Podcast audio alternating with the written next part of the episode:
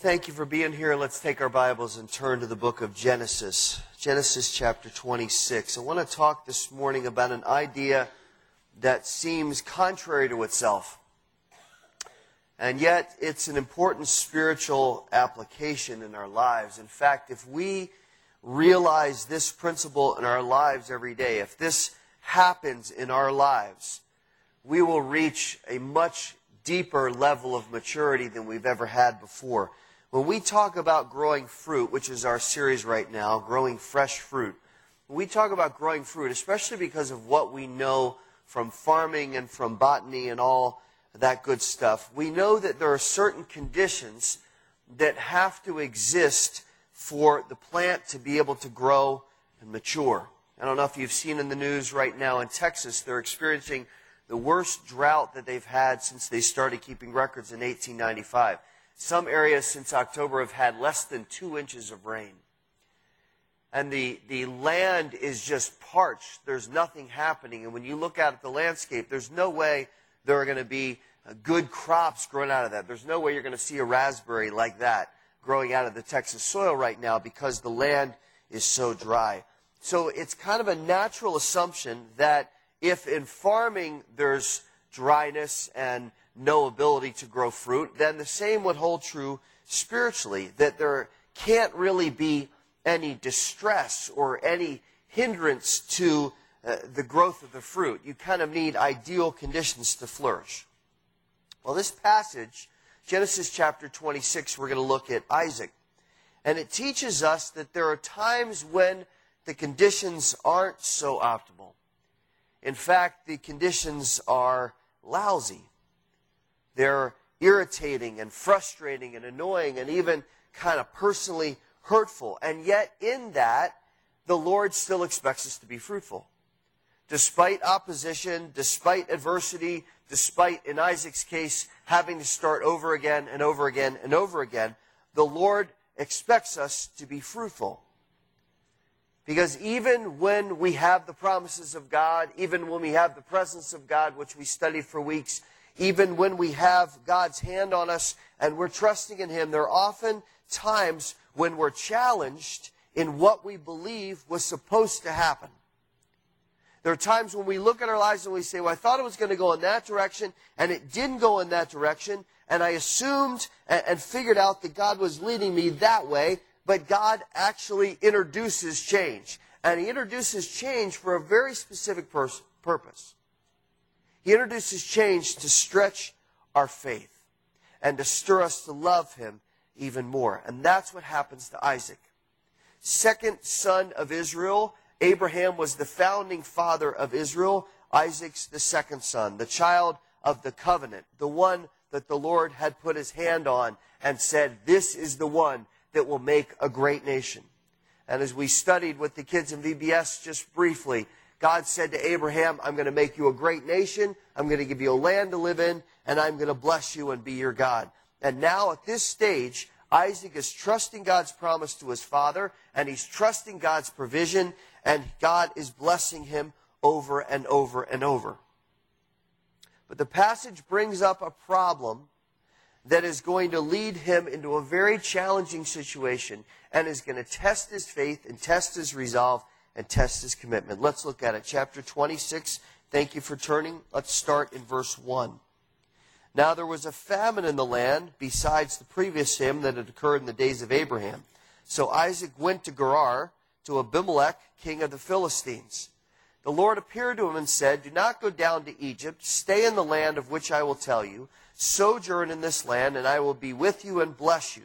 For to you and your descendants I will give all these lands and I will establish the oath which I swore to your father Abraham. I will multiply your descendants as the stars of heaven, and will give your descendants all these land, and by your descendants all the nations of the earth will be blessed, because Abraham obeyed me, and kept my charge, my commandments, my statutes, and my laws. Now, if you glance back to 25, you see that Abraham had just died. And it would be natural for Isaac to assume, as the son of the covenant, as the one through whom the promise was going, that everything's just going to continue status quo.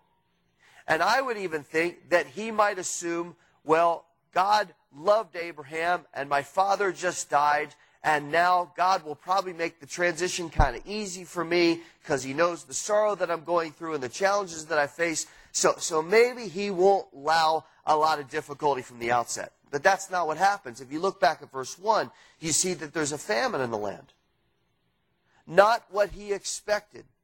And Isaac has to discern what to do next. Not only how to survive, not only how to figure out how to feed everybody, but even more so, how to reconcile in his heart and mind what he had not expected. There are times when that happens in our lives, isn't there? How many know that's true this morning? That things are going along and you expect things are going to be one way and all of a sudden it changes. And what we're just trying to understand what's going on, but no matter how much we think about it or analyze it or, or talk about it with other people, we just can't make it make sense. We wonder how and why and what next, and it nags at us, and we just can't seem to get past this. It's in those times that the Lord may be asking us to dig some new wells. Now, Isaac apparently starts to think, how am I going to solve this? What am I going to do? Well, maybe I'll go down to Egypt because the Nile is abundant. It's far bigger than the Jordan. And, and maybe even if they're having drought down there and famine, I can go down there. But we see in verse 2 that the Lord very clearly says, don't go there. Stay in this land, the one that I gave to your father Abraham, the one that I covenanted forever, the one that even today, 2011, belongs to the nation of Israel. Stay in this land, and if you stay here, I am going to give you promises. Now look at what the Lord says, because there's a lot of I wills here. I will be with you. I will bless you. I will give you all the lands. I will keep my covenant. I will multiply your descendants, and all your descendants will be blessed. Seven times the Lord says, I will do this. Now, he does it because he's a gracious God. He does it because he had chosen to make a covenant with Abraham. But there's a little added line right there at the end of verse 5. There's that little phrase I will do this. I will do this. I will do this. I will do this. I will do this. I will do this. I will do this because Abraham obeyed me. Now, don't miss that little phrase. What a legacy Isaac had to draw from. What an example his father had set for him to be known as someone who fervently trusted the Lord and who diligently obeyed the Lord. Now, Isaac knew that that was true. He knew that his father had believed in the Lord so completely that he was willing to yield in the ultimate test of faith that God had given him at the outset. Abraham and Sarah had finally had a child at 100, and it was such a blessing after the fiasco with Ishmael and Hagar and now here's his son, and it's wonderful, and everything's going on. And one day, as Abraham's life is going on in the expected direction, God says to him, Abraham, take your son and sacrifice him to me. Talk about a change in direction. Talk about something unexpected. And yet, without a word, without a hesitation, without a question of, Lord, what in the world are you talking about? Abraham yields to the point of being willing to sacrifice what meant more to him than anything in the world so that he would be obedient to God. And he did not doubt the word of the Lord and the promise of the Lord. And Isaac knew that firsthand because he had been there. He had stood there as his father bound him up and lifted him up and laid him on the altar and as the knife was poised above his chest, Isaac, of all the things that he saw and felt at that moment, saw his father's confidence and hope in the Lord at its ultimate. It was a searing image that he never, ever could have forgotten. Now, thankfully, the Lord this morning is not asking you and me, dads, to display that kind of absolute trust in Him to that level. But the question I would have to us, and I don't do a lot of Father's Day messages, but let me speak specifically to dads here. Do our sons and daughters see us trusting the Lord at that level? Do they see our confidence in the Lord at that level? Of the 40 verses in Hebrews chapter 11, where it's talking about the great men and women of faith, Abraham gets the most. He gets seven. 18% of the verses in Hebrews 11 are about the faith of Abraham.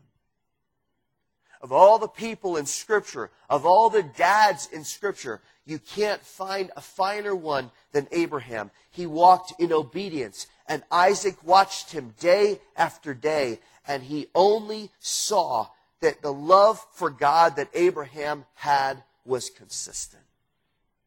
Now, I've been blessed, and I know a lot of people haven't, so I feel even a little guilty saying it. I've been blessed with a father like that. Sent me a text even this morning just encouraging me, and he said, Don't forget John Knox's word, preach as a dying man to dying men. Uh, what, a, what a thing to be able to say this morning. That's the kind of legacy we need, dads, to our kids to be able to speak truth to them, to be able to be godly to them, to look at Abraham and say, that's the kind of man I want to be. Dad, you and I have a responsibility this morning to be an Abraham, not just so we would please the Lord and be blessed by the Lord, but so that our children and their children and their children, if the Lord delays that long, would be blessed by God and would be loved by God and would trust and obey God. That's a biblical principle it's visited to generation after generation after generation. Right now, you as a dad and you as a mom have a choice of what your kids are going to be like. And you have a choice of what their kids are going to be like. And you have a choice of what their kids are going to be like because you are setting them up now to be either a godly parent or an ungodly parent. It's your choice. Isaac knew the promises of God. He saw them in Abraham's life. And while these promises are specific to him, we can't say this morning that God has promised us land. That's a specific promise to, Isaac. And yet we can see that the Lord is always faithful to his promises, and there is never a shortage of help. When we trust the Lord, God blesses. Don't let prosperity thinking and rewards thinking that's been in the church for years cause you to be jaded about the biblical truth that the Lord blesses those who are faithful. If you are faithful to the Lord, if you trust the Lord with all your heart and lean not on your own understanding, He will delight you. He will encourage you. He will bless you. He will provide for you. That's not prosperity theology. That's biblical theology. It's not about having a Cadillac. It's not about having a big home. It's about having the hand of God on your life. And Isaac understood that. Look back at verse 12. Now Isaac sowed in that land and reaped in the same year a hundredfold, and the Lord blessed him. And the man became rich. Don't lose your thinking now. Don't get distracted. And continued to grow richer until he became very wealthy. For he had possessions of flocks and herds and a great household, so that the Philistines envied him. Now all the wells which his father's servants had dug in the days of Abraham his father, the Philistines stopped them up by filling them with earth. Then Abimelech said to Isaac, Get away from us. You're too powerful for us. And Isaac departed from there and camped in the valley of Gerar and settled there. Then Isaac dug again the wells of water which had been dug in the days of his father Abraham.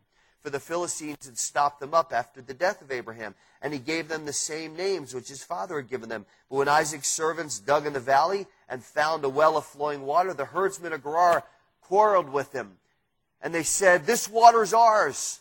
So he named the well Esek, because they contended with him. Then they dug another well and they quarreled over it too. So he named it Sitnah. He moved away from there and dug another well and they didn't quarrel over this one. So he named it Rechoboth. For he said, At last the Lord has made room for us and we will be fruitful in the land. Then he went up from there to Beersheba. The Lord appeared to him the same night and said, I am the God of your father Abraham. Do not fear for I am with you. I will bless you and multiply your descendants for the sake of my servant Abraham. So he built an altar there and called on the name of the Lord and pitched his tent there. And there Isaac's servants dug a well. Now it's ironic that during a great time of famine and drought on Philistine land, that Isaac is able to have this kind of success where when he plants the crops, it comes back a hundred times what he planted. But in the end, the verse reminds us that it wasn't because of his skill, and it wasn't because of his wisdom, and it wasn't because he had Miracle-Gro. and it wasn't because he found just the right soil or just the right mix of fertilizer or had the right kind of water. The Lord helped him. And he became very wealthy and he had extensive possessions and livestock. But again, be careful not to define God's blessing and favor materially because that wasn't the qualifier that the Lord established in verse 3. This is not about property and possessions. This is about God being faithful to those who trust in him. And far more important than the wealth was the fact that God was leading him. But here's the problem. Anytime God is blessing and leading someone outwardly, there will always be opposition. There will always be someone who is jealous of it. And this is an important spiritual principle that we don't talk about very much. Partly because we don't want to lean into arrogance and presumption, and partly because we want to avoid assuming motives in people. But it is a fact that when the Lord is blessing a believer or a group of believers in a unique way, there will always be outward opposition.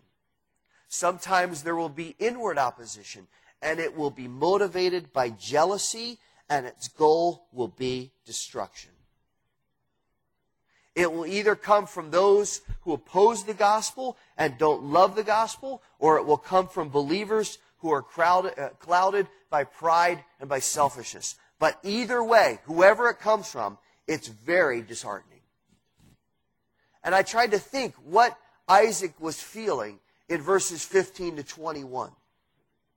When the Philistines first fill in the old wells that his father has built, and then he tries to dig them again, and they do the same thing, and then they dig another well, and they co-opt that and say that water's ours. And then they dig another well and they co-opt that and say the water's ours. At what point does he become annoyed? He's doing nothing wrong other than following the Lord. He's doing nothing wrong other than serve the Lord, but people are jealous of it and they impede his progress and they try to take him away from what he's doing. Now that brings us to the heart of what I hope uh, we can have impressed on our hearts this morning. Because when we're in those situations where we are trying to bear fresh fruit, and we're trying to love and trust and serve the Lord, but it's getting questioned, and it's getting criticized, and it's getting blocked. The key will be how we react to it and how we deal with it. Think of all the possible options that Isaac had and that he could have used in dealing with the Philistines who kept dealing with, kept filling the wells with dirt. Let me give you four very quickly. The first one would be angry revenge. Angry revenge. He clearly has the manpower to fight a, battle against these little bands of people who are messing with his property. They've already admitted the king has admitted, you're too powerful for us. You've got too many people. You've got too much wealth. We can't handle you. So he's got an advantage materially and he's got an advantage psychologically. He could have, at this point, let frustration dominate his thinking and he could have gotten back at them with a vengeance. So first response would have been angry revenge. The second response would have been clever manipulation. It's easy for me to say. I talk for a living. Clever manipulation. Everybody say it with me. Clever, good. I see. I want to make sure you're awake. Clever manipulation. He's got all kinds of money. He's got all kinds of resources. He could have gone to some officials and said, oh, by the way, I got a little cash here. You got some people that are uh, clogging up my wells. Tell you what, I'll take care of you, take care of me. Little Chicago way kind of deal, right? Here's, here's something in my hand. I don't know what that is, but you may want to grab it out of my hand. And, oh, by the way, I need a favor. He could have done that. He has the means to control the situation. He has the means to make sure that the people stop doing what they're doing. And then there's the third option emotional surrender. He could have thrown up his hands and say, Oh, enough! How many times do I have to do this? He could have been offended and wounded and let his emotions take him to the point of debilitation where he can't get past the reaction. Sometimes we react that way. We're just so emotionally distraught and we never move on. This is one response to opposition that we don't study often enough and we don't realize how damaging it is. Because in emotional surrender, we are not trusting and getting clarification from the Lord at what He's allowed. We're not learning about Him and about ourselves. We're just putting up a block and saying, I don't want to learn. I don't want to trust. I just want to be miserable. And then there's the fourth option disbelieving disobedience. He could have gotten bitter and cynical and question God. Hey, I thought you were going to take care of me. What about the covenant with Abraham? Come on, God. Oh, yeah, okay. Some kind of God you are. Thought you were going to take care of me. What about these wells? This is the fourth time I've dug. They keep stealing it from me. At, at what point, Lord, are you going to help me? Now that's a stretch. But certainly the enemy was prodding that doubt, don't you think? We've heard that in our minds. You ever heard that in your mind? Hey, question God. What's going on here? Why isn't He helping you? I thought He wasn't going to give you more than you could handle. Well, it sure seems like it right now, doesn't it? Ever hear those voices?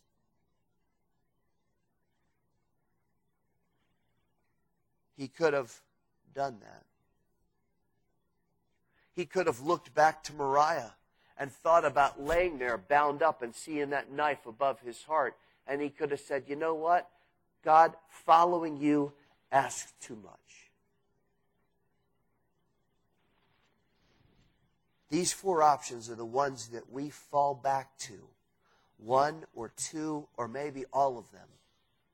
They're the ones that we fall back to when we're not fully committed in our heart and mind, when we don't say, Blessed be the name of the Lord no matter what.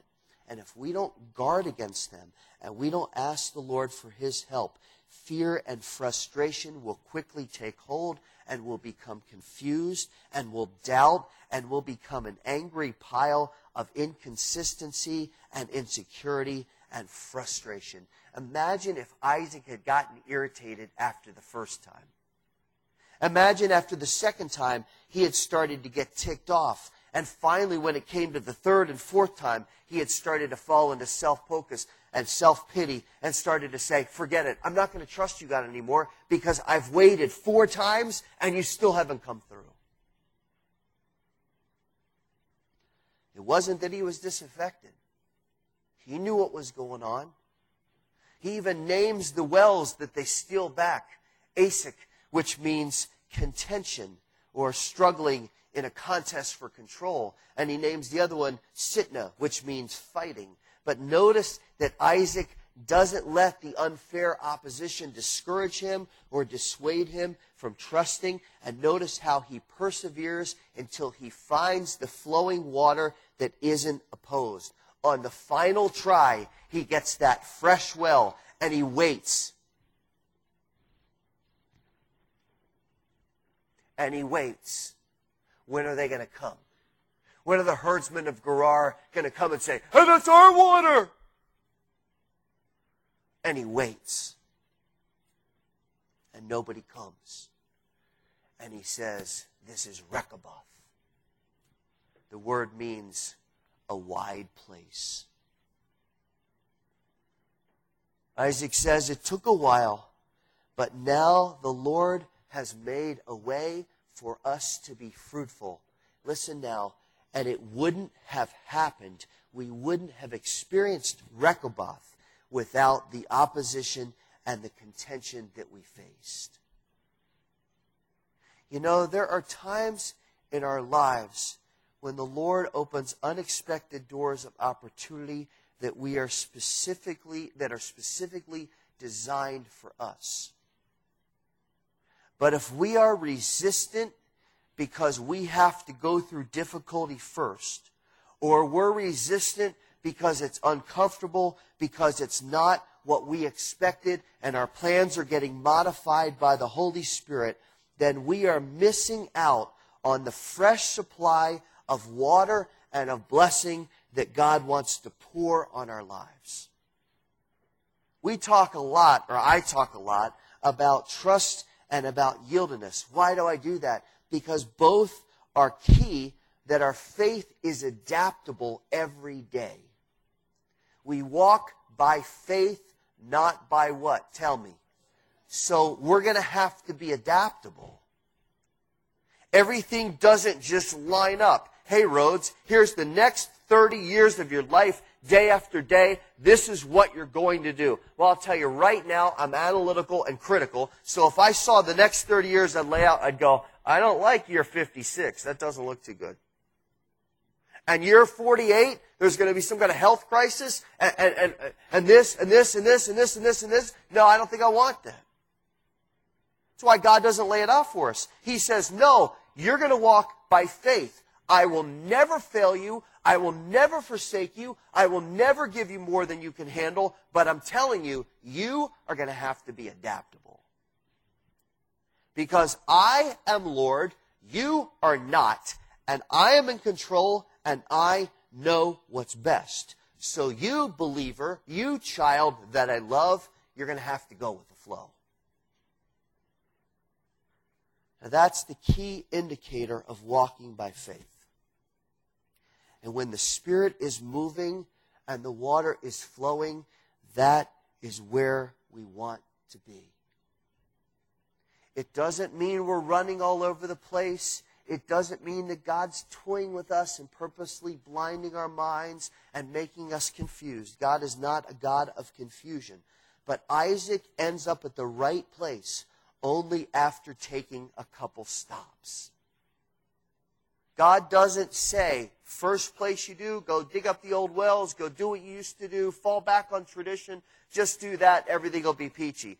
They fill the wells. He tries again. They steal the wells. Finally, he gets to the place, and the water there is not clogged, and it's sweet, and he abides there. Listen, the enemy is going to do everything he can this week to put dirt in your wells. Everything he can. He wants you to lose confidence. He wants you to quit. So we have to guard our hearts and we have to anticipate the opposition and we have to know that the Lord is faithful. But we have to also know that sometimes the Lord's going to say, keep digging new wells. Paul, that one's not good. Dig another one. Dig another one. I'm not done yet. I need to get you to a place. And we can't get caught up in anger and revenge at this point because then our ego and our pride get involved. There's a reason why God said a soft answer turns away wrath. There's a reason why he said turn the other cheek. There's a reason why he says forget the past, especially if it's controlling you and clouding your thinking and your emotions. There's a reason why Peter said, remember Jesus, who we reviled. He didn't argue back. He didn't say a word but he trusted the one who is the judge of what's right and wrong.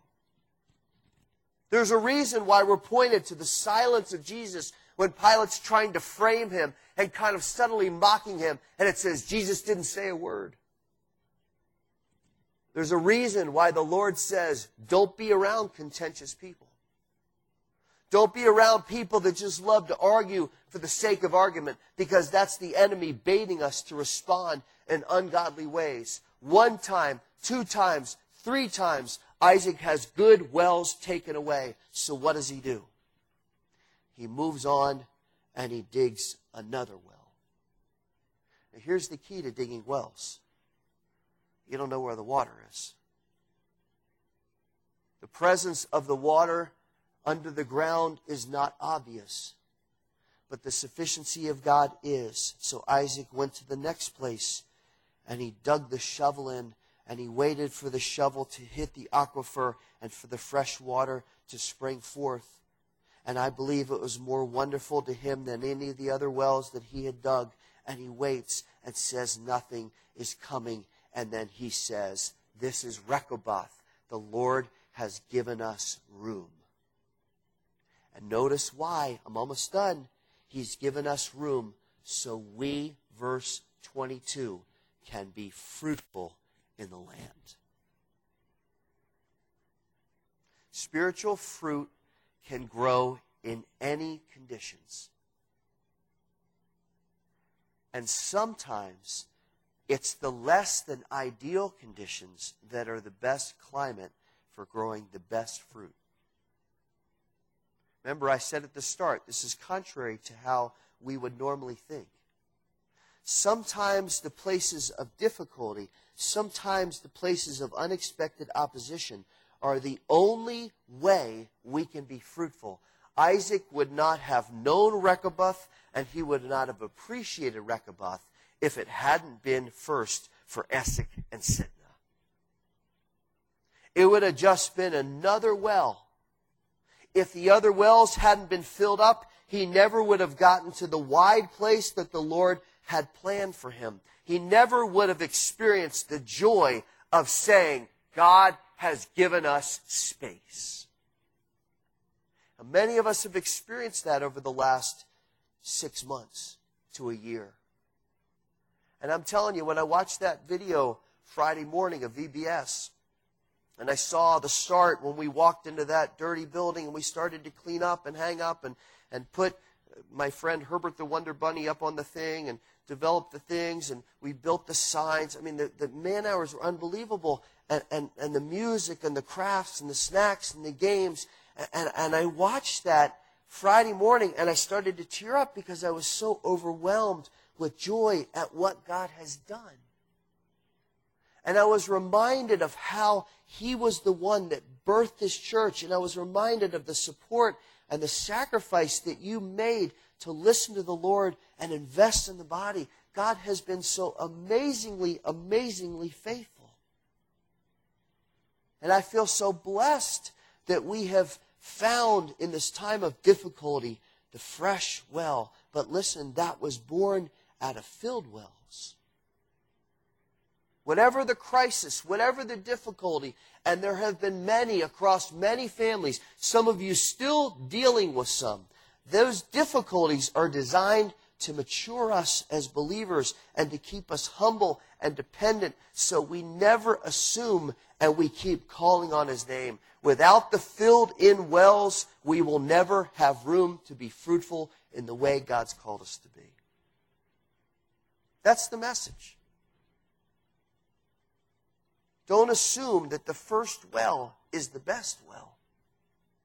Because sometimes God's going to say, no, that's not the one. And our reaction and our response to that is so very key. That we don't get bitter and angry and hostile and try to manipulate the situation and try to say, well, I need to do this and this and this. Instead, we just need to go dig a new well. And God will take us to the place where He wants us to be. Let's pray together.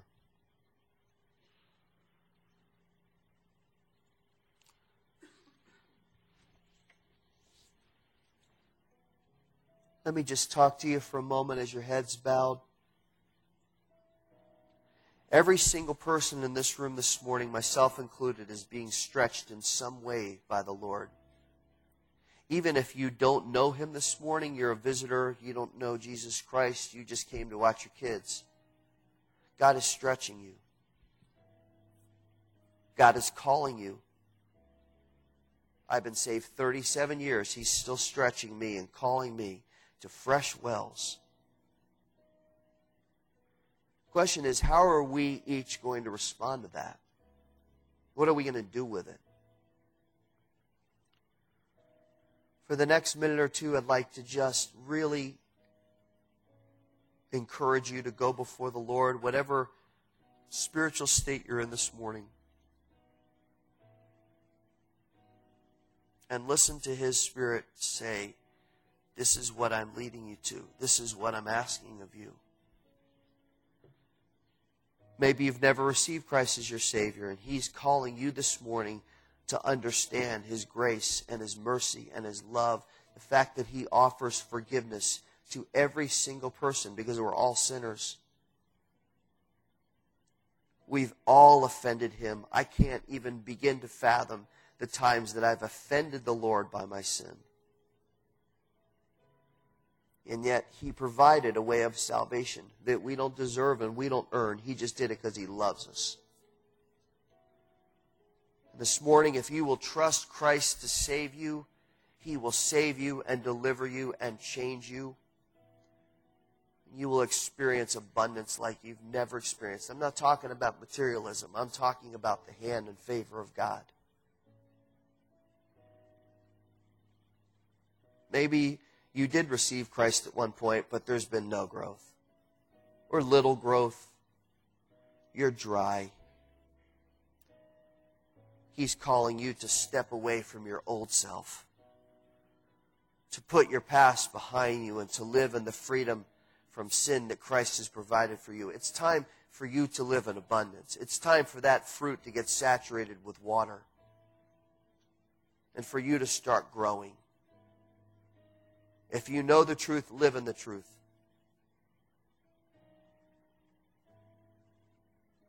Maybe you know Christ and you're distracted and discouraged and defeated. Something's impeding you that you honestly just are not letting go. Maybe it's pain. Maybe it's materialism. Maybe it's goals. I don't know. But I'm telling you, there's a new well waiting for you.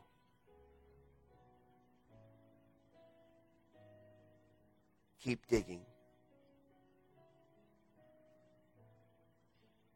If you know Him and love Him, and you're serving Him, listen, those people that fill the wells are always going to be nearby. They're always ready to shovel some dirt but God has a place of Rehoboth for you.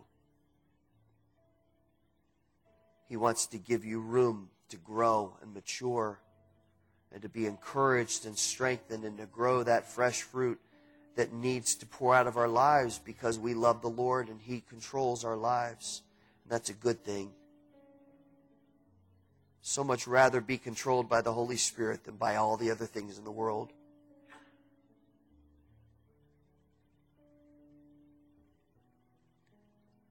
Lord, speak to each of us individually right now. You have a specific word for every one of us. You have a specific plan for every one of us. You have specific wells that are waiting to be dug so that we can find the flowing water of your grace and mercy. So the Holy Spirit can move through our lives and transform us and make us in your likeness, conform to Christ.